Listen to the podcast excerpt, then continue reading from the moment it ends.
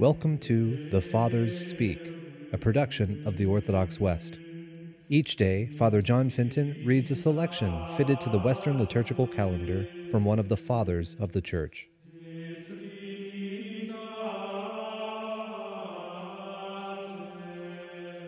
From a sermon by our Father among the Saints, Peter Chrysologus. You have heard of an angel having a discussion with a woman concerning the repair of human beings. You have heard that the purpose was for the human being to return to life by the same course by which he had fallen to his death. An angel has dealings, yes, has dealings with Mary concerning salvation, because an angel had dealings with Eve concerning destruction. You have heard about an angel constructing from the mud of our flesh a temple of divine majesty with ineffable skill. You have heard that in a mystery that exceeds our understanding, God was placed on earth, and the human being was placed in heaven. You have heard that in an unheard of manner God and man were mingled in one body. You have heard that the frail nature of our flesh was strengthened by the angel's exhortation to bear God in all his glory.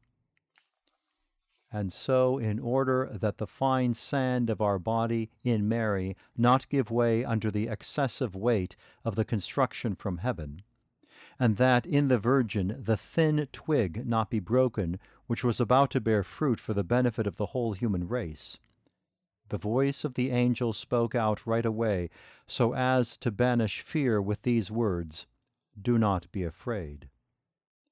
Before the matter at hand, the Virgin's dignity is made known from her name, for Mary in the Hebrew language is translated Lady.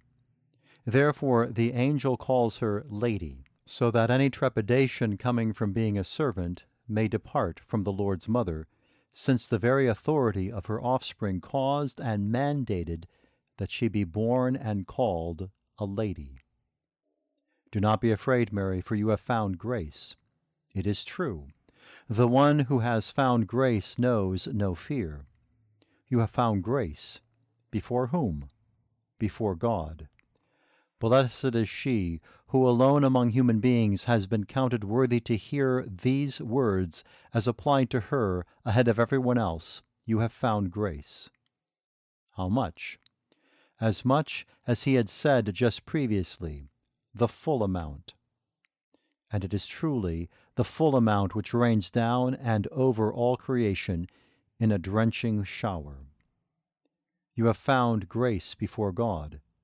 When the angel says this, even the angel himself is amazed either that the woman has found so much, or that all human beings have found life through the woman.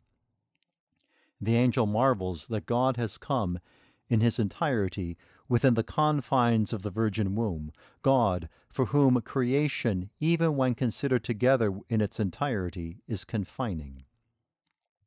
This is why the angel lingers. This is why he mentions her merit when he calls the Virgin, mentions grace when he summons her, and has difficulty explaining the situation to her as she listens. It stands to reason that it is only with difficulty and a fair bit of anxiety that he finds the right words to help her to understand this.